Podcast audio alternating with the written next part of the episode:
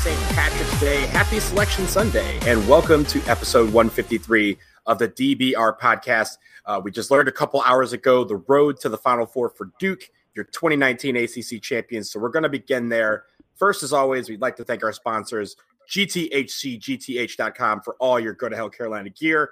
Also, Byrd Campbell for all your business law needs in Florida or Texas. Byrd Campbell means business. I am your host this week. I'm Donald. I'm here in D.C., which hopefully our team will be at next week as well. Jason and Sam are also with us. Jason in Atlanta, hello. Oh, boy, it was a really, really good weekend to be a Blue Devil fan, and it's about to be the most fun time of the year. It sure is. And let me also bring in Sam Klein. Sam is not – he's heading home to Durham. He's actually – where are you, Sam? I am I'm at Dulles Airport in Washington waiting for my connecting flight home. I'm so sorry, guys, that I missed the show last week. I know we were trying hard for me to figure out how to get on, and I also apologize for any background noise going on here because I am, in fact, standing in an airport. We did have to get this thing out as soon as we could to make sure that folks had this ready to go in the morning because this, as Jason said, it is one of the most exciting days of the year. I'm such a fair weather fan because I missed last week when everything was horrible, and now I'm back when everything seems great again. Duke has the greatest player in college basketball history back on the team and healthy, and things are fun. And luckily enough, on the previous flight that I was on, I had access to TV, so I was able to watch the entire selection show and take notes and the whole thing. So I am fresh off the plane, waiting for another plane, and I am ready to rock. All right. Now boarding. Flight number one. Flight number one to Minneapolis. Oh no! I definitely had to navigate the hell that was Dulles earlier today, so I feel your pain. But you know what? Since we only have you for a little bit, let's jump right into it with the NCAA tournament bracket. Duke, as everyone knows by now, selected as the number one overall seed. They will play in the East Regional, which will be right here in D.C. Their first round pod will be in Columbia, South Carolina, starting on Friday, where they will play the winner of North Dakota State and North Carolina Central. So we could have a Bull City Classic on our hands in round one. Sam, let me start with you. I'll give you a couple of metrics here, or not metrics, but a couple other things.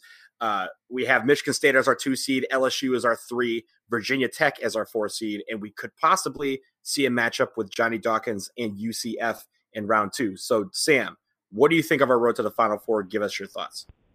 Well, let me just start with the all narrative version of Duke's run to the championship. So, as you already noted, in the first round, Duke could get North Carolina Central. Of course, the team right down the road. There's a lot of connections between Duke and Central. I know that a lot of the coaches are friends with each other, and so there are obvious connections between the programs there. In the second round, they played a legendary game in the '60s.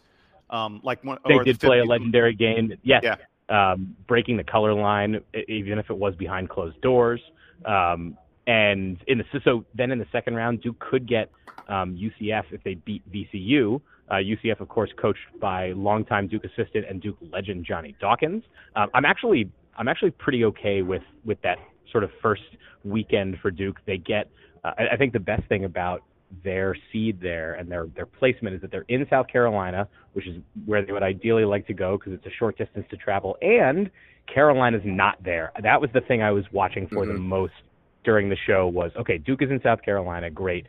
Where are they going to put UVA and where are they going to put UNC? Having UVA in Columbia with us and having UNC in Jacksonville is a huge win for Duke because often, as we've talked about on this show, Duke ends up playing in the same sub-regional location as UNC, and therefore there are a lot of UNC fans in the area. That won't be the case here, which is awesome for Duke. Then looking ahead, the next round, I think the most fun team for Duke to be playing is Virginia Tech, of course, a team that Duke has already lost to this season. Both teams, when Duke played Virginia Tech, were down perhaps their best player, Zion Williamson on Duke's side, and then Justin Robinson on Virginia Tech's side. So that would be probably a vastly different game than the first one we saw. And then looking over at the other half of the East Regional, of course, Michigan State being the 2 seed is something that Duke fans will say, great, bring it on. Duke seems to really know how to beat Michigan State, whether it's early in the season in the ACC Big Ten Challenge and the Champions Classic, or if it's in the Final Four. You know, we remember 2015 when Grayson Allen had a big game, and really everyone had a big game against Michigan State on Duke's path to the championship. Now, the other really interesting team on that side, of course, is Maryland, who used to be in the, I guess they used to be in the ACC. Is that right? They used to be? Allegedly. In the ACC. You know, it's so hard to keep track. There are so many years that we've been through this, but Maryland's in there. LSU had a pretty strong run this season. They weren't supposed to be as good as they were, and then right at the end of the season, they had a variety of issues that led to their coach and one of their best players not being available for the tournament. So I'm very curious to see how it works out for them on that side of the bracket. But of course, we only have to really be looking ahead at one of those teams if Duke makes it all the way to the Elite Eight. And we know from prior years and watching other teams and our own team that making it to the Elite Eight is certainly not guaranteed. Making it to the second weekend is not guaranteed. As UVA proved last year, even making it to Saturday or Sunday is not guaranteed. So Duke has to be focused on that first game regardless of who comes out of the Central and North Dakota State game. Duke certainly gets a break there in that team will have already played a game and will be coming off all the emotions of having to win their first NCAA tournament game before facing Duke in that first round. But overall, I'm pretty happy about the teams that Duke got. I think there was some speculation this week that things could have been a lot harder for Duke if they hadn't gotten that number one overall seed and had to get, say, paired with Kentucky in a regional the way that UNC is. That just makes things harder for whoever you are, because Kentucky is going to bring more fans than you are to any location. Kentucky could be playing Gonzaga in Seattle, and they would have more fans there. That's just how it works for them. So I don't know, man. I think Kentucky and UNC, that's a great fan. That's going to be a great fan battle. Yeah, well, except the there are a lot of there are some interesting pitfalls in there, because you've got Kansas in the same. In the same half of the bracket as UNC. If they were to face off, that game would be in Kansas City. So UNC would be on the road as a one seed. I'm sure that their fans are I haven't gotten to check Twitter yet, but I am sure their fans are livid about that, as rightly they should be. And then they would still have to get by Kentucky in that Elite Eight game. I don't know. Do you want me to talk about the rest of the bracket? I feel like I've kind of run down the whole Duke situation. I don't know, Jason, are there any other aspects of Duke's placement in the bracket that you find particularly appealing? Just looking at the East Regional. Yeah, absolutely. So there's a major factor. There are two things I want to talk about in that East Regional. The first one is I'm outraged. I'm pissed off. The NCAA broke their seeding guidelines. They did something they say they're not allowed to do. And pardon my language, folks, be ready. Put your earmuffs over your kids' ears. They fucked Duke with Virginia Tech. And let me explain what's going on here. The NCAA has a seeding principle. In fact, if you go back, remember back in February, early February, the NCAA did this whole mock seeding thing. Remember where they said Duke was number one and Tennessee was number 1A? You guys remember that, right? Yep. They did this whole mock thing. And in the NCAA's article about the fake seeding that they put together, in their own article on NCAA.com, they wrote this. They were talking about the fact that Kentucky and Tennessee were not in the same bracket. And they said, this is because, quote, teams from the same conference seeded on the top four lines cannot be placed in the same region. To make that sound simple, if you are a 1 through 4 seed, you cannot be placed in the same region as another team from your conference. Oh, but there's a problem, because the ACC has 5 teams that got seeds 1 through 4. Duke, Virginia, UNC, of course, on number 1 line, and Virginia Tech and Florida State on the number 4 line. And so they had to screw one of the ACC teams by putting them with another ACC team. And by the way, you never want to play a conference team in the NCAA tournament because they know you better. There's more familiarity there. Inherently conference and more competitive than games against random teams who've never played you before season, who have been watching you for years. So they had to screw one of the ACC teams. And you know who they screwed? They screwed Duke, the overall number 1, the best team in the country. They said, hey, your reward for being the best is that you're going to have to play a team from your conference in Washington, D.C., 50 miles from their campus. It's absurd. It's ridiculous. And there's an easy solution to this. What they should have done is Florida State, I think, was good enough to earn a 3 seed.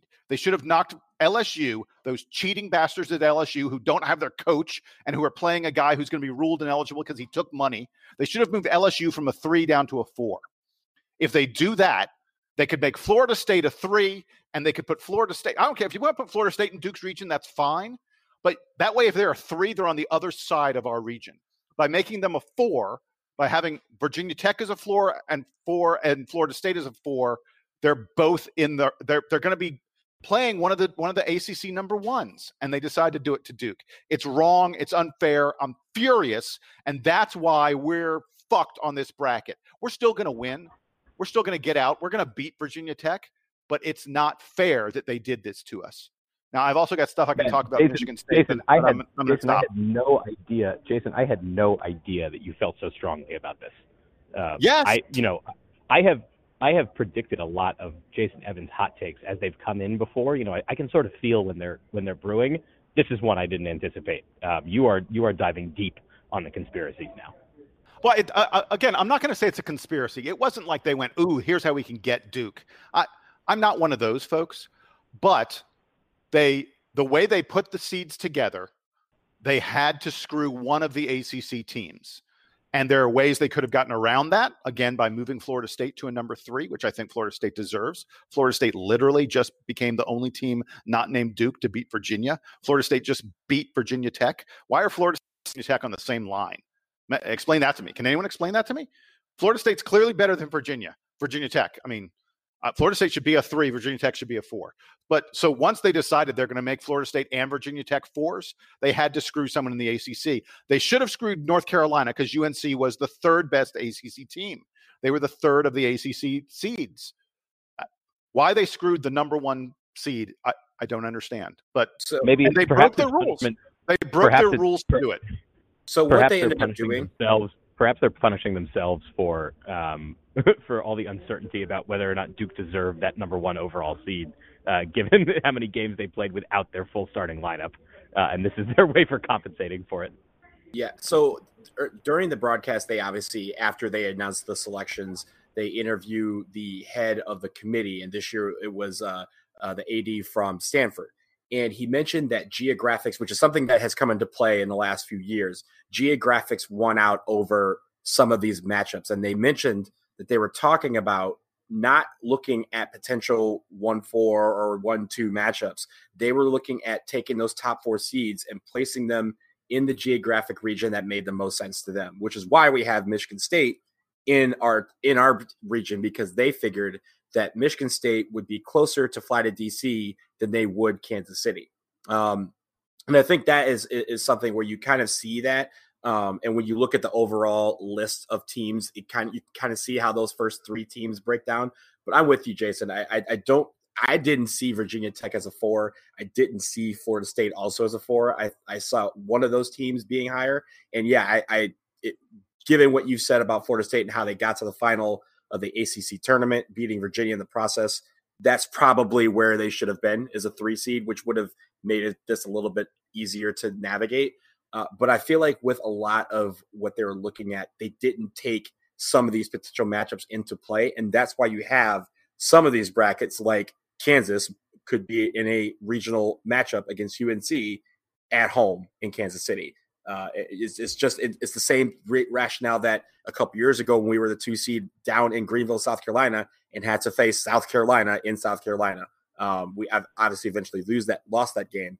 But those sort of things are things that the committee does not take into consideration as much as they probably should.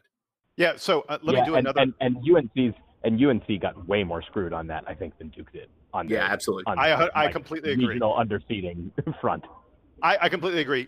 The East, Duke's bracket, and the Midwest, Carolina's bracket, are so much stronger than the South and the West. It's a joke. I don't think there's a single team, with the exception of Virginia, who I think is better than UNC. I don't think there's a single team in the South that is better than the corresponding seed in the East or the Midwest. And that's just wrong. And by the way, I'm going to do a mini rant. I promise I won't take a long time on this one. The fact that the NCAA committee uses distance, geography as their primary determinant in what region to place a team is just stupid. It's just dumb. It's one thing if you're talking about, one of the really, really high seeds, one of the top four seeds, or maybe even down to the second line, and you're putting them really close to home, driving distance. If you're talking about driving distance, I get it. But the fact that they moved Michigan State, who was one of the highest number 2 seeds, to Duke's region because they said, oh, DC is closer than Kansas City. DC is 585 miles away from Michigan State. Kansas City, 700 miles. No one's driving 585 miles. No one's driving 700 miles. Everyone's taking a plane. We're talking about the difference of about 20 minutes on it, like a 2-hour plane flight versus a 2-hour and 20-minute plane flight. It's absurd that the NCAA committee went, oh, the overall number 1, Duke, we're going to give them this team that was almost a number 1. We're going to give them one of the best number 2 seeds in Michigan State because DC is 115 miles closer to Michigan State than Kansas City is. That's just dumb. And the NCAA, they make rules for themselves that are stupid rules. And so they put themselves in a situation where they make a bracket that people go, why? No sane person would do this. This isn't the smart way to do it. And they do it over and over, year after year. And it's like, they don't care that they're idiots. Well, I care, even though Duke's going to win and it doesn't matter. So I want to shift gears a little bit within the tournament and talk about, I think you guys are ready for this. Let me talk about the net. Okay. So the net, for those of you out there, is the new kind of RPI rating system that the NCAA came with. It's called the NCAA evaluation tool. And that's what the net stands for. But I feel like they didn't use that tool very much in that committee room, because when you look at this bracket, you have a couple of teams like St. John's, who was rated 70th in the 70s in the net rankings. Okay. So even by the NCAA's evaluation tool, they selected a team for the NCAA tournament as an at-large that was not one of the top 68 teams in the country. Meanwhile, there are several teams in the 30s and 40s in their same ranking that did not get a sniff. And not even that, weren't even the first 4 left out. They were the next whatever left out. And it really needs a lot of work. We've talked about it a lot this season. I mean, from the first rankings when they had, what was it, Ohio State was ranked number 1, 3 weeks into the season. I think in the end, the NCAA has to really say that this tool is what it is, which is something that they use just as a graphic on Selection Sunday, because they did not use it in this room. They may, like, I really think they didn't. They probably looked at the eyeball test and kind of just looked at records. I think NC State was the highest ranked team in the net that was left out. I do think they were left out because they had the worst non-conference schedule in the country, but they should just go out and say that. They shouldn't hide behind the net and say, oh, the net is what we're using amongst everything. I think they need to come out and say, here is what we are rating. Here's what we are saying is the what we're looking at and what we're valuing, and they're clearly not valuing the net. Yeah. By the way, Donald, I've got a really interesting theory about what happened to NC State and Clemson, and the ACC got screwed. The ACC absolutely should have had 8, probably 9 teams. It's ridiculous and absurd that Clemson and NC State were left out. And that they took St. John's, and they took like teams that were, you said St. John's was ranked outside the top 68. There were teams ranked in the 60s that got at-large bids. You never should be giving an at-large bid to a team ranked in the 60s. Like 45 or maybe even 50 should be your absolute cutoff. By whatever metric you're using, it's not just the net. Ken Pomeroy's, the BPI, every ranking out there said that NC State and Clemson deserved to be in this tournament. They were ranked in the top 20 or top 30 in all of them. But here's my theory. You pointed out, Donald, that NC State had the worst, not one of the worst non-conference schedule of any team in the country. And I think the committee went, you know what, NC State, you played nothing but cupcakes. And so we are not going to take you into our tournament. You did not play well enough against good teams for us to reward all those games you played against bad teams, against nothing but bad teams. So they didn't. So they said, we're not taking NC State. So what does that mean for Clemson? Well, NC State, I think, was ahead of Clemson because NC State beat Clemson in the ACC tournament. They were tied in the regular season in the ACC standings. NC State beat Clemson in the ACC tournament. So NC State sort of ahead of Clemson in line. But when they said, we're not taking NC State, when NC State got penalized for their schedule, I think Clemson, because they had to be behind NC State, Clemson got penalized also. And I think that's what happened. Yeah. But I mean, the committee claims that they don't put teams into conferences, right, when they're doing this. So it's not like like NC State. Well, maybe they lie. They say they don't do it.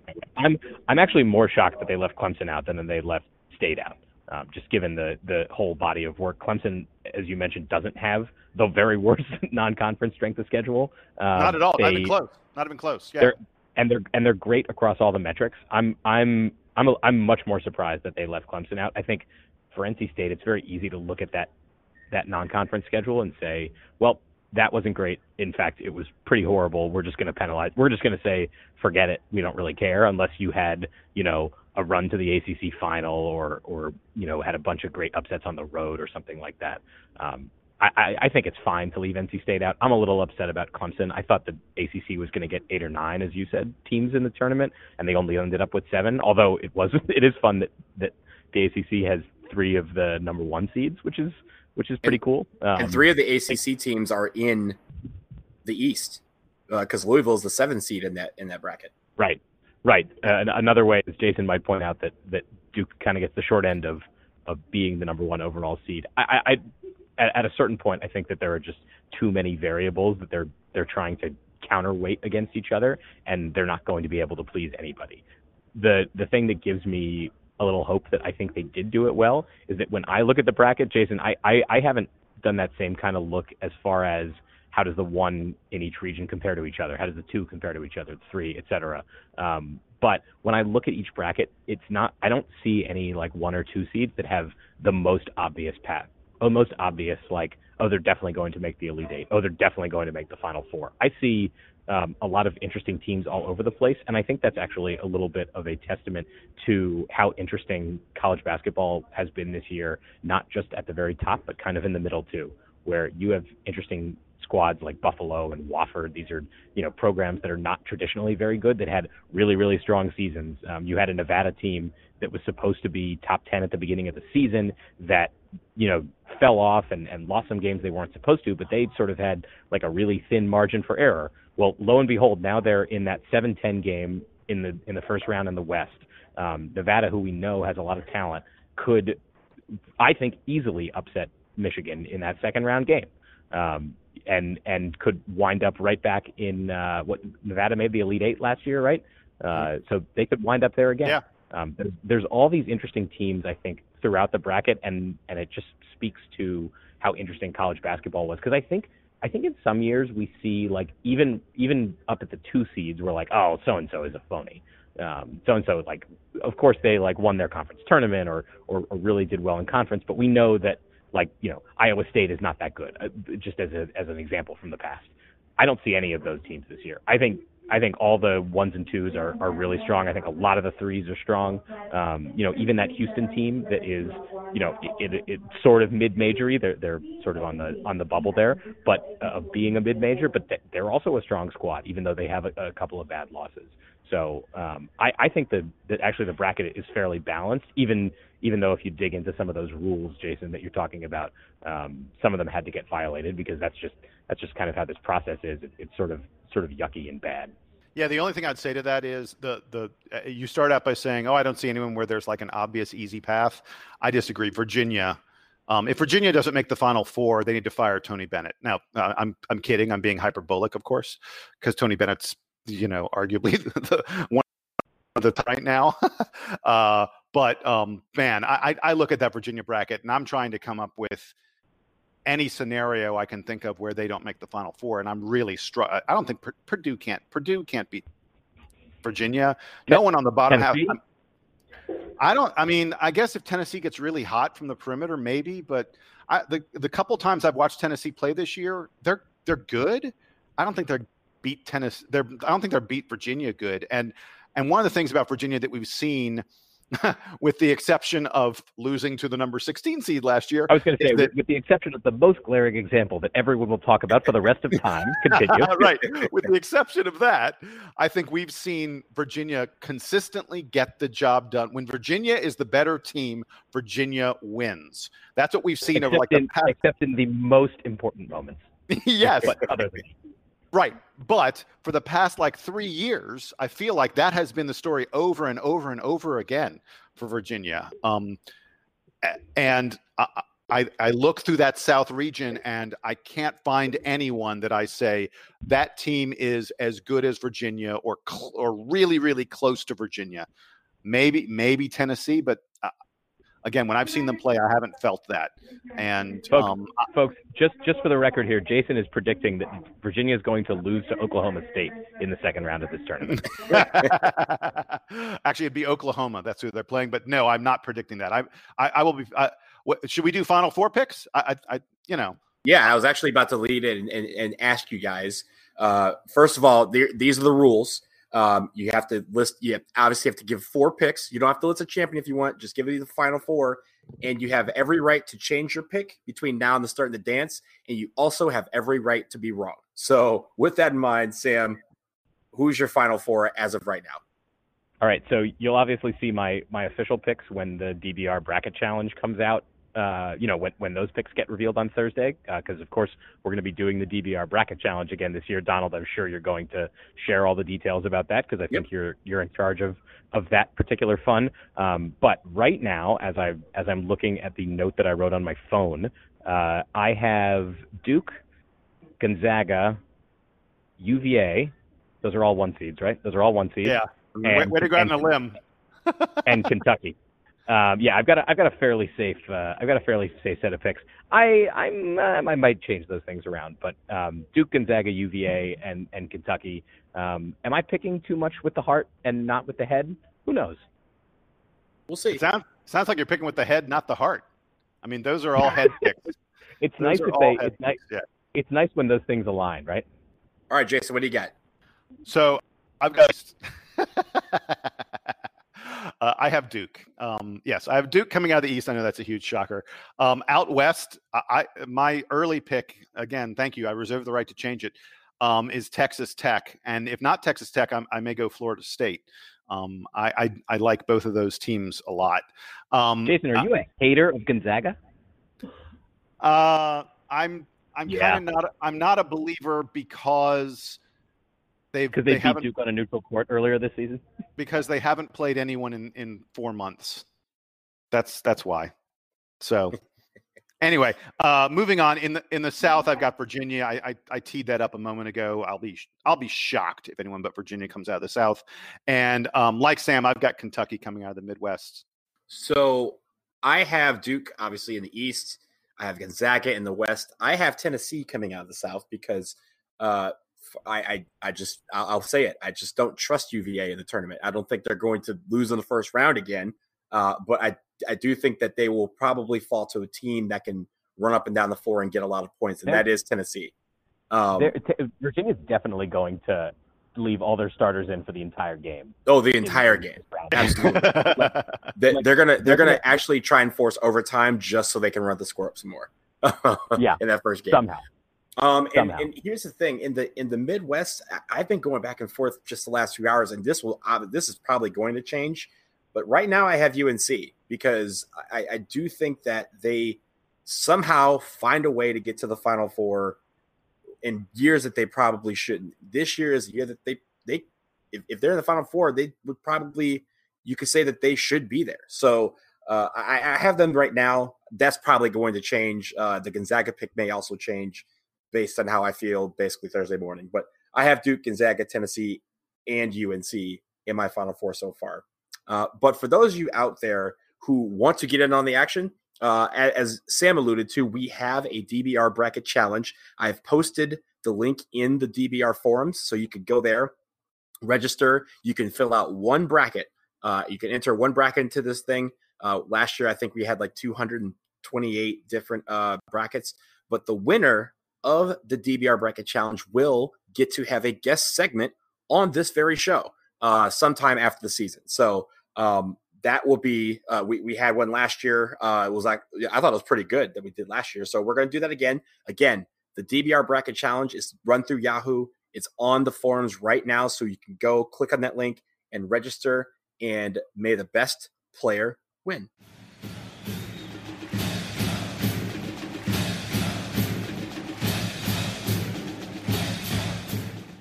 This episode of the DBR podcast is brought to you by those fine lawyers at Byrd Campbell, your Duke-centric business law firm with offices in Florida and Texas.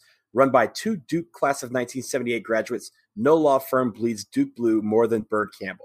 If you or a loved one is in need of legal services, check them out at byrdcampbell.com. That's BYRDCAMPBELL.com. Byrd Campbell, you know they mean business.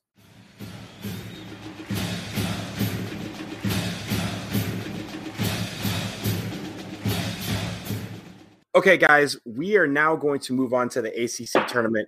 And for those of you out there, Sam has to catch his flight. So I want to give Sam a chance to give a brief comment on the ACC tournament, and then we will say goodbye to him for now. But we have someone that's going to take his place. But Sam, what do you got for us on the ACC tournament before you have to navigate the hell that is Dulles? All right, so obviously Zion Williamson is the player of the week, right? And I'm sure you guys will talk more about that at length. What I'm going to do is issue an apology.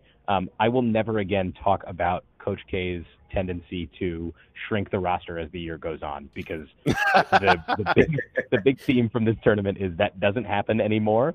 Some of the most important players on the team in this tournament were Antonio Vrankovic and Jordan Goldwire. That just goes to show you that we don't know anything. Guys, it was great being here tonight. I am so excited for the tournament, and I'm sure I'll talk to you again later this week. Great. Thanks, Sam, and safe travels back to Durham. And there went Sam. Sam is gone now, but because we say goodbye to Sam, we can now say hello to our special guest that will help us out for the rest of the show. We have Matt Burr from 88.7 FM WXDU, which is Duke's student radio station. And if I'm not mistaken, one of the hosts of the WXDU sports show. But in any case, Matt has been is that correct? Yeah, that's correct, Donald. Yeah. Yep. Good. Thank you. And Matt's been a friend of the podcast team for quite a while. We've worked with him on several different occasions, but we're happy to have him finally appear on the DBR podcast. So Matt, welcome. Yeah, thanks so much, guys. As you said, I do co-host the XDU sports show on Sundays, and via that, I have the privilege of attending the ACC tournament this past weekend. Great time, obviously. Would have been great, or pretty great, obviously, even if we hadn't won. But the fact that we took home the championship was incredibly sweet, and got to talk to some of the guys after the game. Was there while they were cutting down the nets, and it was just, really special for sure. That's terrific. We're going to get into more of that. I actually also was in Charlotte, but did not get a ticket to the game. So I think what I have to do from now on for the ACC tournament is go to the city where it's hosted and not go to the games, because we end up winning championships when that happens. So it's not crazy if it works, right? No. But when we start with the ACC tournament, we have to start with number one, Zion Williamson. Came back from injury. He had been missing for 6 games. He came back, and damn, did he come back. He did not miss a shot until the second game of the tournament. For him, was the tournament MVP, averaged 27 points a game, over 10 rebounds a game, several blocks, and a partridge in a pear tree. Matt, I'm going to start with you. Tell me about the phenomenon that is Zion Williamson. How was it in person? Because I know how it looked on TV. It looked mesmerizing. Yeah, no, for sure. It was amazing. I mean, just right from it was like 2 minutes into the Syracuse game when he got the steal and a dunk that was, just inside the free throw line, and just the arena like erupts, like the energy that Zion brings to the team, and then just even for the fans feeds off it. Obviously he went 13 for 13 in that first game, which was a ACC tournament record, and I think it was even an all-time ACC record tied with a Brad Doherty game against UCLA. So that shows you just from the from the beginning, how on Zion was, and afterward, people were just kind of, when they were talking to him in the post game, they were kind of like in awe of how good it was, and they're like, "This was just like the perfect game." And then Zion, he's so humble. He was at, it wasn't the perfect game. I couldn't throw a tennis ball into the ocean when it came to the free throw line, where he went 2 for 9, and that was the only down spot in his game. He had the steals, he had the blocks. It was a complete package there. And then obviously moving on to the next games against Carolina and Florida State. He got a little more help in those, because the Syracuse one was definitely a little close. But UNC one was even closer. But yeah, Zion, just you knew, like, and the other team knew that he's getting the ball and you're going to have a hard time stopping him, whether it was the and ones or the game winner against UNC, where he misses his own, or he rebounds his own miss to put it in. Yeah, I mean, you're kind of speechless when you're talking about Zion. I don't know. I could come up with 0 words to describe Zion Williamson, and I could also come up with a novel larger than Game of Thrones to describe Zion Williamson. But yeah, you're right. It is. I don't know. There's no way to describe him, because every way is right. Yeah, I mean, I'm just like kind of reading over here. He's Duke's first freshman recipient of the MVP award, the first since Brandon Wright in 2007 for a freshman getting it. He also, I was gonna say the other side was that he set the ACC tournament 3-game freshman scoring record, topping Phil Ford's 78 points. He finished with 81 for the 3 games, which also was the that broke the Duke 3-game ACC tournament scoring record of 80 points set by Art Heyman in 1961. So, there's just that. That's all. You almost can't describe all the different accolades, all the different things that Zion is doing. Like Donald said, it's almost, you don't have words for it. He's the first player in history to win ACC Freshman of the Year, ACC Player of the Year, and ACC Tournament MVP. Come on. I mean, it's just like, and the only reason he didn't get Defensive Player of the Year is because we didn't put him up for it, because he probably would have wanted to. I'm going to rant about that in just a little bit. Believe me.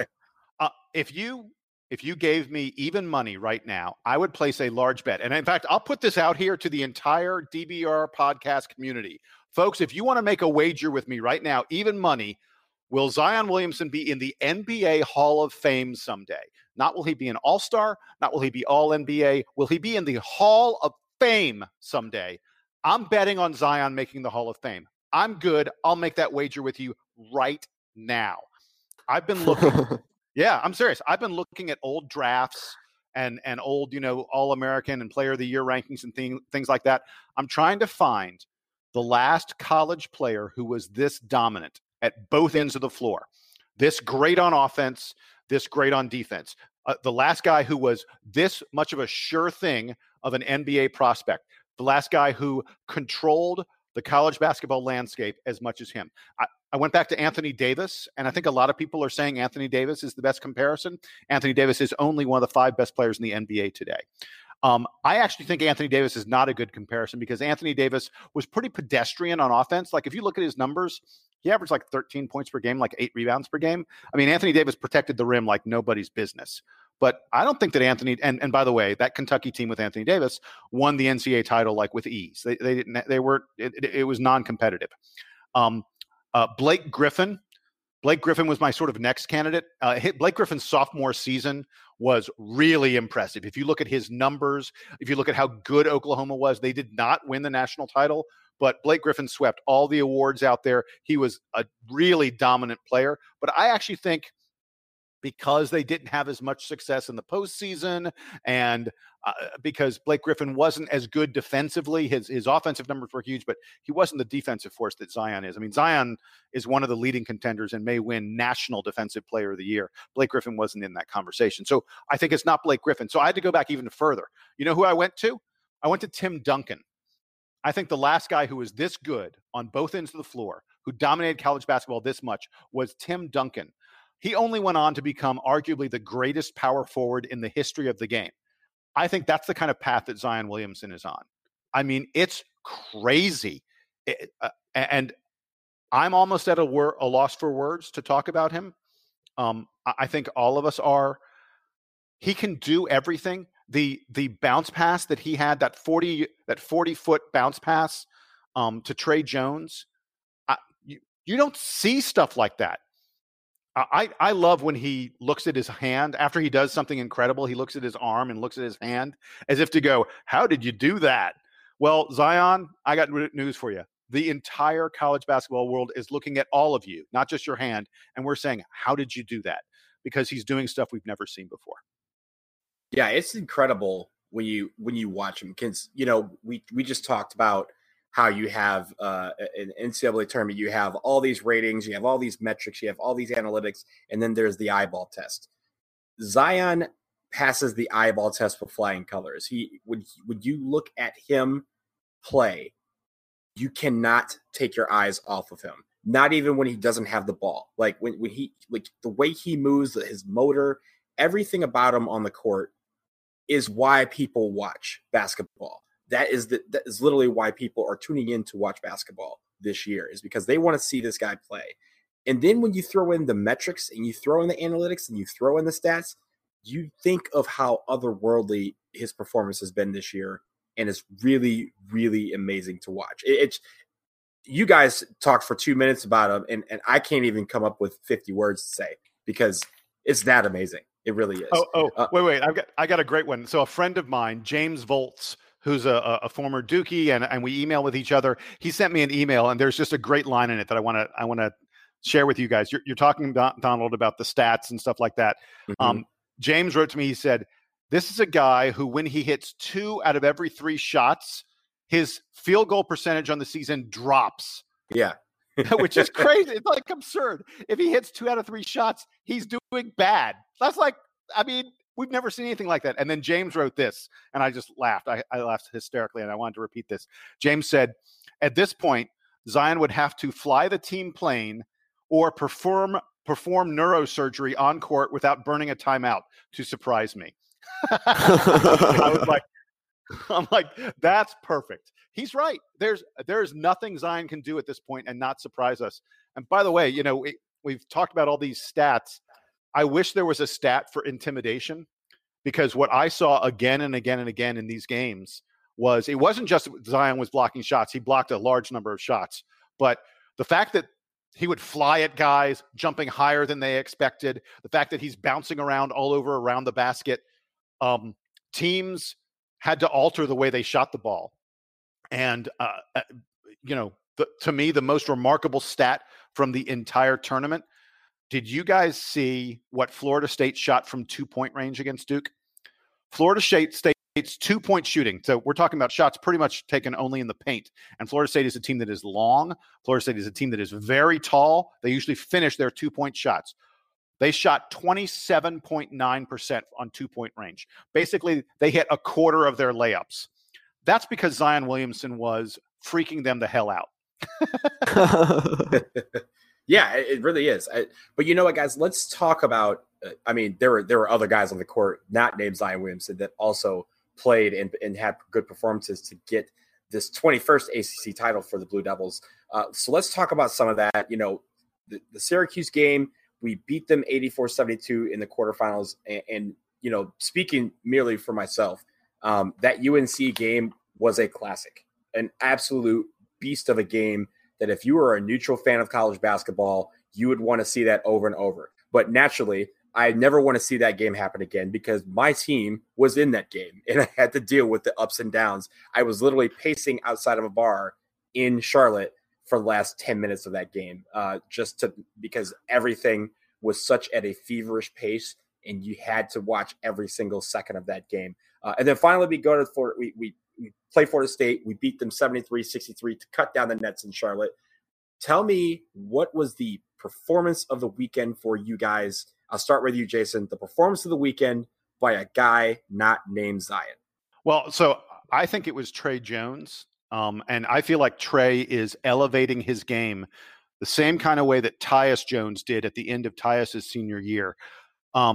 Trey averaged right around 15 points per game in the ACC tournament. including that 18-point final game against Florida State. That was his career high, by the way, that 18-point game. He had 18 assists with only 8 turnovers. He had 10 rebounds, 5 steals. And by the way, like the craziest stat of all, Trey Jones played all but 16 seconds in the 3 games. He basically plays nonstop for Duke because he's the engine that drives, our train, and because he's so great on defense. And by the way, in Duke's last 12 games, starting with the second Virginia game to where we are now, Duke's last 12 games, Trey Jones has played all but 12 minutes. He's averaging 39 minutes a game. And that includes the fact that he sat for 5 because that game was over at halftime. If the score is less than 15 or 20 points, Trey Jones is on the floor, period, end of story. He was fabulous in these games. And I think what we saw in this tournament, the key for Duke going forward, RJ and Zion. By the way, I can't believe that we just said RJ's name for the first time this entire podcast, right? I know. RJ and Zion are going to give you what they give you. RJ and Zion are arguably the 2 best players in the country, or damn close to it. And they are going to be great. The key for Duke is everyone else. And do we get 2 other guys? Because I think 1 doesn't get the trick done. But if we get 2 other guys who do it, then Duke wins. And if those 2 guys are playing really well, Duke wins easily. And this tournament, Trey was one of those 2 guys. And I feel like the other one was Javin DeLaurier, especially in the final. But I'm going to let Matt talk about someone else, because I was told to talk about one. That's so cool. I talked about Trey. No, I would totally agree there mentioning Trey. I thought it was somewhat shocking that he didn't end up making the first team all tournament. He was the I guess he was the top vote getter on the second team. But yeah, RJ and Zion both on the first team. Trey definitely was especially incredible yesterday in the championship. 8 for 14. He made one of our only 2 three-pointers in the game, 4 rebounds, 6 assists. But yeah, just the clutch plays for sure. And I would also I totally agree with you throwing in Javin there at the end. Obviously, we know that Marquise didn't play this weekend, and Javin definitely had to step up there, guarding the bigger guys for Florida State, guarding Luke May and Garrison Brooks as well.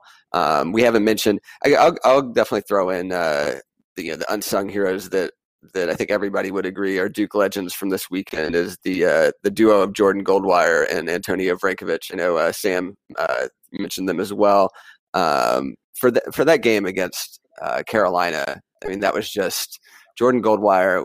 We saw him have his day in the sun there in the Louisville comeback game, but coming in against UNC after he came in to guard UNC's Cam Johnson, yeah, who had scored 14 points in what seemed like 3 or 4 minutes to start the game, and I think after that maybe Cam only scored 9 more the rest of the game. Jordan was phenomenal. Besides locking up someone that is several inches taller than him, Coach K specifically pointed out his ability to get back on the break and prevent the UNC runouts that we know that they live on after makes or misses. He just was really praising Jordan's athleticism and his awareness to get back and break that up and cause them to play a more of a half court game.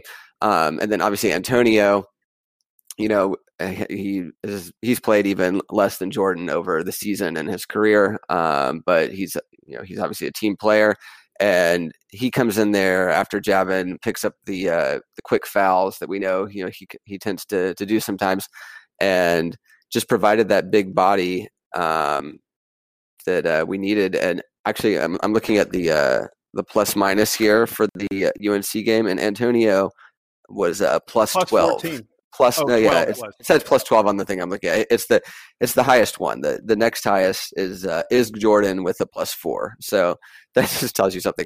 And I mean there was the one play, several, but there's the Antonio passing to Jordan for a layup. I mean that's not something you would expect to happen, obviously, in a game like that. You had Antonio blocking Luke May. That was something that he specifically pointed out in the post game as, you know, kind of the highlight for him. And Coach K even mentioned too, you know, he's like, if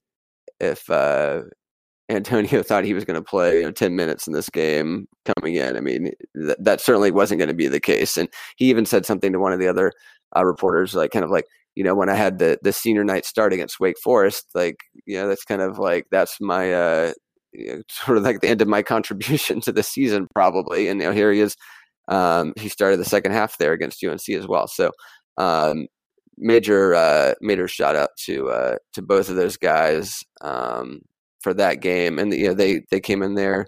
I'm honestly not sure if Antonio did play against Florida State. I think he ultimately he was going to come in. I saw a couple times he was getting ready to come in, and then Florida State would sub out Koumadje, and then Antonio would stay on the bench, and they brought in either Jack or Jordan instead. But yeah, Jordan still played against Florida State as well. He earned it, and the end of the Carolina game, one of my friends described the way that Jordan looked when he was playing with the cramps as. It's like if you were playing FIFA soccer and your guy has like the red X on top of him, because it's like saying like this guy needs to be right. This guy needs to be subbed out. You know, that's awesome. So shout out to my friend my friend John for making that observation. Yeah, I don't know, like just the atmosphere. Like I can totally. Imagine you, Donald, pacing, watching that game. It was incredibly tense. Normally, when I'm at our games in Cameron, I am able to sit courtside. Incredibly, blessed for that. And you have to be, even though I'm a Duke partisan, you got to, appear professional. There's no pumping your fist and stuff like that. But in this game, I wasn't one of the courtside people. I was with a lot of the other media people that were kind of like in the like mezzanine club level. And it was still like a great view, but I felt like I could, I was being a little more demonstrative sitting next to a couple of the other Duke blogger people. We're just like, yeah, come on. They're like, you know, make this free throw and what have you. It was really, really tense. Obviously it was like a 75-80% Carolina crowd in that game. Back and forth second half. I think like maybe the largest lead was 5 or 6 for either side. I don't know. You come down to the end, and we're up one after the Zion putback. RJ's fouled, and you're kind of just like, all right, you know, just come on, RJ, make one, or you know, maybe both. And you know, he hasn't been a incredible free throw shooter this year, but I do think he's good in the clutch. So I really expected him to make one, and then you know, when he misses the second one, they're just kind of coming down. I had flashbacks to the Duke Butler national championship game where you're just kind of like it had been off a free throw missed and there's guys putting up a long shot and you're kind of like just hanging, is this going to go in? And then just like, no. And then the follow, honestly, I haven't even like seen if the follow was, I guess it did get off in time and just missed. I was sort of on the opposite basket of that and haven't like even like studied it enough to realize if that would have counted, but just like the reaction of like the Duke fans in the building when it, you know, when the buzzer went off, you're just like relief. Cause we just couldn't lose to them 3 times, honestly. And I really liked, someone posted a video of the like team huddle in the locker room or in the hallway before the game. And you could hear Javin speaking up and just kind of being like, you know, this is personal. We can't lose to these guys 3 times, you know, despite whatever, disregard the seeding of the NCAA tournament, which we know it was important, but you just, you know, we needed to win that one. And, you know, yeah, you move on to the Florida State one. And it's just kind of like that one, we were down maybe 7 or 8 in the first half. And you're kind of like, we're a little flat. They're making a lot of threes. They made all but I think one free throw. Cabangeli it was funny how Cabangeli doesn't start because, Koumadje, even though I think he made his first 2 shots and then went out, and then Cabangeli comes in and starts sort of lighting it up, and I'm like, well, you know, Leonard, come on, bring Koumadje back in here. But yeah, we just credit to the team for coming back after being down 7 and getting it tied at halftime, and then you kind of felt good about it. They really pulled away in the second half, and finally Cam, when he made that three, kind of, that was, it was in front of the Duke family section, and it rolled in, and you're just like, all right, like, you know, we can put this one on ice. I don't know. I'm kind of rambling, but it was really fun. It was great to be there. Yeah. So for me, I think you guys talked about a couple of guys that I wanted to talk about when we talk about guys not named Zion. So I'll talk about RJ Barrett, because we really haven't discussed him that much on this podcast. And he had a great, you know, three series of games. When we talk about this machine that is Zion, you have to talk about what it means for someone who is supposed to be on the same level and in this, mentioned in the same light as him, having to kind of take a back seat to him. And I think RJ was able to provide the offense that he normally provides, to provide, you know, that spark that we needed. It's at key plays of the game, at key moments of the game. And he was able to do that extremely well, while serving kind of as the back, you know, one of the backup singers, if you will, to that machine. When we talk about this ACC tournament, we're going to talk about it being the Zion tournament.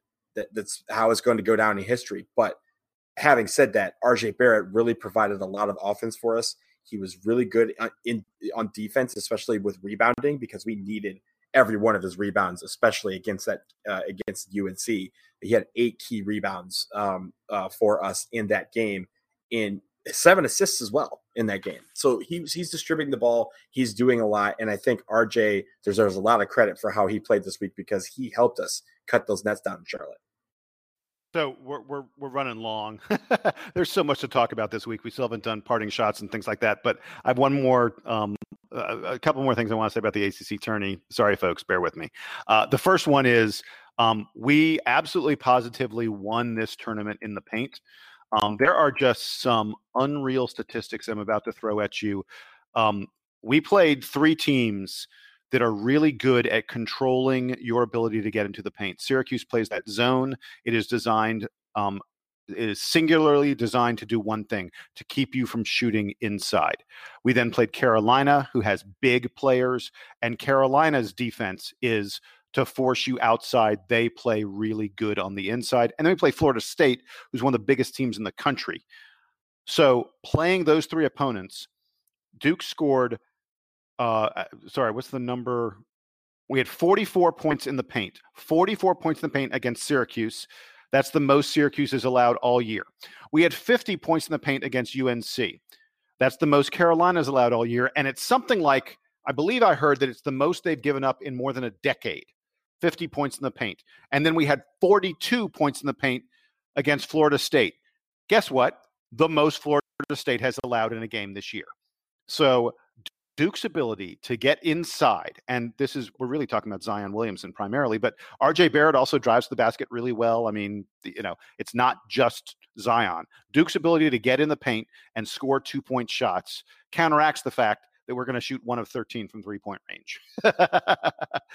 And then the other thing I wanted to mention very quickly was, if I had told you a few days ago that the key to the Syracuse game would be that Jordan Goldwire came in and stopped Buddy Boeheim from dropping and dominating the game, you would have carted me away in a padded van. I mean, the notion that Jordan and Boeheim were 2 of the most important players in this game is just absolutely unreal. I never would have expected it. And for Goldwire to then do the same thing, you know, the next game against Carolina, mad props to him for working at his game, for finding a spot where he could help the team. Last thing, my good buddy Steve Douches. This is one of the guys that I went to school with when I went to Duke back in the 1980s. There's a text chain that all the guys from my freshman hall, they're like 10 of us who are on this text chain together. And when there's a game going on, especially a big game, we're firing text messages back and forth at each other. After we won the ACC title, Steve Douches sent me something pretty remarkable. I was my freshman year was 1986, which was, you know, Johnny Dawkins' senior year, the beginning of Duke dominating college basketball. And Steve said, "Gentlemen, this is our 15th ACC title in 34 years of cheering together. I want you to think on that for a minute. Since I started cheering for Duke in 1986, 34 years, we've won 15 ACC titles. Almost half of these seasons have ended with Duke winning the ACC tournament. And an even more incredible stat is that since 1999, Duke has won 12 ACC tournament titles. The rest of the conference combined, every other school not named Duke, the other 14 schools, they have 9. Duke has 12. Everyone else has 9. It's unbelievable the way this team wins ACC tournament titles. And it's just, it's a lot of fun. We are blessed. Amen.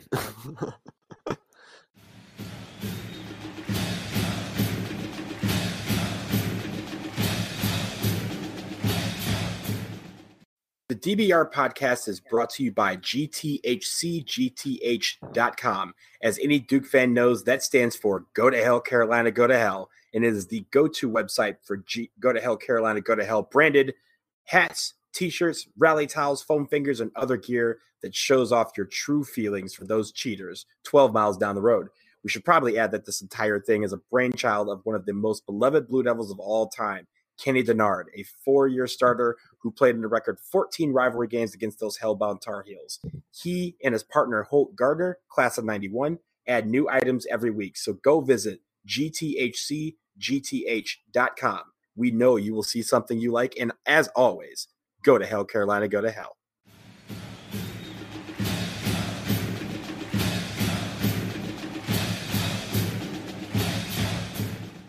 Okay, guys, we are not doing Player of the Week this week because we all know who that was. That was Zion Williamson. So instead, I want you guys to give me your unsung hero of the last week, the guy who really helped us on our quest to win another ACC championship. So, Jason, who is your unsung hero of the week? I mean, I don't know that he's unsung, but I think, I said earlier, I thought Trey Jones was outstanding and had a great week. The three-pointers have got to start to fall. Please, can we start favoring three-pointers? Oh, my gosh. Or just keep making the floaters. I feel like Trey, you know, if he gets the floater, he makes it almost every time. I don't know. Yeah. He was really good. He was really good attacking the basket yesterday, too. So, yeah, it's you would like to see – I mean, we haven't mentioned Cam Reddish that much. Really, if you can get Cam making – 32% of his threes, which I think he's certainly capable of doing. Maybe finally having that one roll in yesterday, and Cam was good with his free throws yesterday too, so that was a good sign. So maybe we can have him being that 12-15 point scorer next weekend, and that would be a big lift. Yeah, if Cam Reddish gets into the mid teens, I'm pretty sure this team's not losing. Agree. All right, so. You got Trey, Jason, Matt, who do you got? Oh, I would definitely have to say Goldwire for sure. I told him yesterday in the postgame that he will always be a Duke legend for this weekend, and I stand by that. Just incredible job bringing the energy. He's certainly worked himself into being a key player for us, I think. So, hey Matt, can I ask something about that? Carolina game, in the final 2 or 3 minutes when Goldwire is suffering from cramps, when he got a cramp when he hit that go-ahead basket, you know, the ball sort of the one that, yeah. And he picks it up and lays it in. I was like, okay, if you had Jordan Goldwire hitting the game-winning shot against Carolina. Exactly. I really wanted that to be the game-winning shot. Like when Carolina, you know, did get one after that, I was like, oh, I said to the guy next to me, like, I really wanted the game-winning points to be by Goldwire. It just like would have been appropriate. So the thing I wanted to ask was, were you as shocked as I was that Coach K wouldn't take him out? I mean, the guy's hobbled. And how did Carolina not just say, we are going after him. We are getting the ball to Cam Johnson. Everyone else stand on the other side of the court and let Cam take this guy one-on-one, the guy who can't walk. Yeah, I mean, maybe our hats off to Roy for that one, along with not calling the timeouts like typical. I don't know. But yeah, for sure. Definitely Jordan, 100%. My unsung hero for me is Trey Jones, because we've talked all season about how Trey Jones is the heart of this team. The team themselves talk about how he's their engine, how he's the one that kind of makes everything go. And if he's on, then the rest of the team feels like they're unstoppable. Well, we had that Trey Jones in the ACC tournament, and that's why we're ACC champions. So for me, Trey Jones, having him providing offense and stellar defense, passing the ball, distributing the ball, and doing the little things that he does that makes us successful. That is why I think we are going to have a great tournament. As long as we can keep him going, there's no stopping it. So Trey Jones is my unsung hero.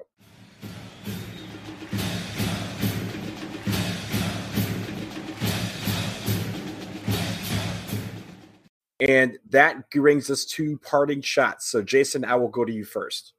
So I want to very, very quickly just talk about the All-ACC team. Actually, I have two parting shots. First, I'm going to talk about the All-ACC teams just really, really fast. There's not a lot to talk about this. I mean, we can all rant and rave about, folks who were wronged and things like that and how Coach K never wins Coach of the Year and, whatever. But there are two things about it that I was just like, really? So someone gave a Player of the Year vote to Kai Bowman of Boston College. I think it was awful nice of the ACC to give Kai Bowman's mother one of the ballots and allow her to fill it out, because there's absolutely no other justification other than Kai Bowman's mother or grandmother or something like that filling out or girlfriend filling out a ballot. There's no way you can justify giving a Player of the Year vote to Kai Bowman. It's impossible. It's like a joke. And then the other thing that was a joke was RJ Barrett was not unanimous first team all freshman ACC.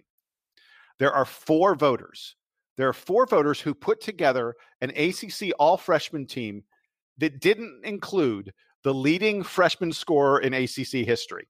I want you to think about that for a second. There are four people who have a vote for all ACC, and they said, here are the five best freshmen in the conference this year.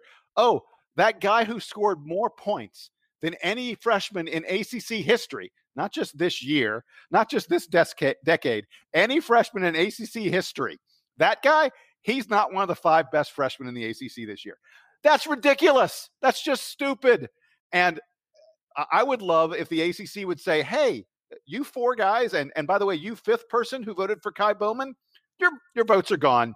You're not allowed to vote anymore. You're clearly stupid. You're clearly not able to evaluate what's actually happening in the conference. So your vote is gone. Bye-bye. And then the last thing I want for my parting shot, I wanted to mention, gentlemen, the best line ever from a post-game interview, ESPN's stupid, really bad, uninformative post-game interview from the end of the ACC tournament. I forget her name. I don't want to give her publicity, so I'm glad I'm not mentioning her name. She turns to Zion Williamson, and she said, what's your mentality now that we're in the postseason? And Zion said two words. Zion said, killers kill. I love that. I love that. She goes, what's your mentality now that you're in the postseason? And Zion looks at her and he goes, killers kill. That's my parting shot, baby. Killers kill. Duke's about to kill. Okay. Thanks, Jason, for that. I agree with you. Some people are stupid, and that's why we have votes like we have in the ACC, all ACC freshmen, where some people decide to leave RJ Barrett off. But if they want to be stupid, that's their life. But Matt, what is your parting shot? I just wanted to, throw one more accolade Zion's way about just how much candor and how humble he is. Because I got to listen to him yesterday in the locker room when he comes back into the locker room. First of all, from being there at the podium, he immediately calls out for Mike Buckmeyer, his interview sidekick, and Mike comes over there. So that's. That one thing just shows the camaraderie on the team that, the last guy on the bench is always there next to, the number one guy when he does his interviews.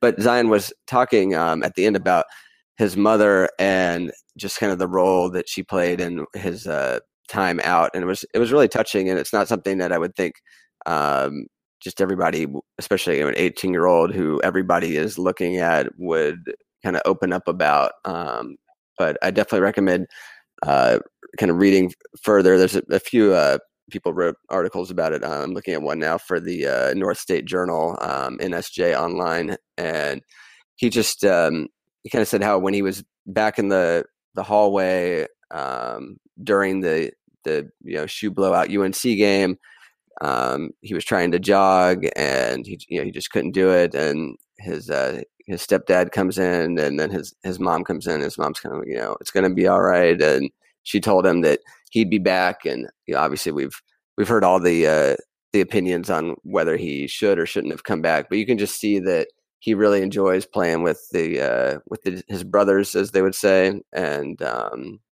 actually, they put out a video on Thursday. I'm just remembering now that everybody should watch if they didn't, where he is kind of talking about just his thought process of like, this is, what people want to come. This is what you want to come to do for college basketball. Is he was never going to sit out. Basically, was like the gist of it. And we can all count ourselves lucky that we get to watch him and root for him as Blue Devil fans. Oh man, you are so right. Lucky. I've said that to so many people the past few days. I'm both thrilled and excited for the tournament, of course, but there's a piece of me that's really sad because I know that our time, we're now, counting the days, the weeks, at the most 6 more games of watching Zion Williamson in a Duke uniform. And it's been about the most fun of any player I can recall. Maybe I feel like JJ Redick's senior year and some of those early Kyrie Irving games. To me, those are the only watching a Duke player where it was this much fun. Agree. And just to piggyback on that, I was saying to people that one of the bonuses of getting to play UNC on Friday with Zion was that if it had come to pass where we didn't get to have either Zion nor Kyrie play against Carolina, that would have just been a travesty. So I'm so glad that Zion came back and that we got to beat UNC on Friday so that could happen because, we needed that. Amen. So my parting shot was going to deal a little bit with Zion. You had talked about the interview where he talks about his emotions with his mom and stuff like that. There's also just the fact that, after that UNC loss at Chapel Hill, there's a quick clip of Zion walking off of the court with the rest of the team, and he's just shaking his head. And apparently he mumbles under his breath, and someone actually caught it, "We'll see them. They'll see us next week." Well, UNC saw him, and we all know what happens. But this is the best time of the year, folks. This is March Madness. Now we are entering a situation where it's win or go home. We set our sights on a 6th national championship. But for me, you guys have alluded to it a little bit earlier and throughout this podcast, and even during these parting shots, this team has been so fun to watch that I don't want it to end. This is one of the first years in a long time where I not only hope we have all 6 games where we're cutting down the nets in Minneapolis, but I want like 11 more or just a few more, because this team has been so much fun to watch, from Zion Williamson to RJ Barrett to Trey Jones. I stress to all of you, these next few weeks are going to be a wild ride. So buckle up. But sorry, I was going to say, and the most remarkable thing about all of it is, and Sam alluded to this earlier, in some ways, it's been one of the most surprising seasons in terms of player personnel that we've ever seen. I mean, think about the guys who've had hero moments this year. Jack White, as great as Jack was the first couple months of the season, Alex O'Connell had a huge game against Syracuse and played really well when Zion went down. Jordan Goldwire, like out of nowhere. If you told me that Jordan Goldwire would be playing huge minutes against UNC in the ACC semifinals, I would have said, how many Duke players died in the plane crash? I mean, it's like again and again, we've seen it. These guys who you wouldn't expect to have a big role, Javin DeLaurier out-rebounding 7'4" Chris Koumadje again and again and again to win the ACC title for us. I mean, Javin was so important in that game. I feel terrible we haven't talked about him enough. Yeah, definitely. Props to Javin for yesterday. So let me because there's a part I wanted to address. Yeah. You got me right in the middle of it. But I apologize. The thing that I need everybody to understand out there is that I stress to you, enjoy this. Enjoy this entire ride that we're on, as long as it goes. It could end on Friday, it could end on April 8th, but enjoy it as long as we have it. We all hope we're the team left at the end, of course, but I really just don't want the season to end because it has been so much fun to watch all of these guys play. So let's go banner hunting, but let's all have fun while we do it. So Matt, before we get out of here, why don't you tell the people where they can find you on the internet or on the radio or otherwise? Sure, yeah. Yeah, WXDU.org is the radio station is the website for the station. And our show is on Sundays at 6 p.m. Next Sunday, I'm actually going to be in Los Angeles on my kids' spring break, and hopefully I'll get to watch our Sunday game in LA and do a maybe do like how you guys do with the conference calls over the interwebs. But we also have a WXDU Sports as our Twitter that my co-host Angelo is the main one that runs that, and we usually tweet out photos from either the locker room or also in the shoot arounds, and those are always kind of candid and fun. So yeah, thanks for having me on, and tell us the Twitter handles just so. Oh yeah, WXDU Sports is what it is, just like that, all together. All right, there it is, guys, and that will do it for episode 153 of the DBR podcast. We'd like to thank all of you guys out there for tuning in. I know this is kind of on the long side, but of course we have to talk about a lot of stuff. So we're glad you're still here at the end. Thank you, Matt, for joining us, and for Sam, who is somewhere in the friendly skies above Virginia right now. For Jason down in Atlanta, I am Donald in DC. We will check you guys out probably after the first round matchup is concluded. At some point, we will probably do a preview of the second game. But until then, let's have some fun, ladies and gentlemen. It's March Madness. Duke Band. Check us out.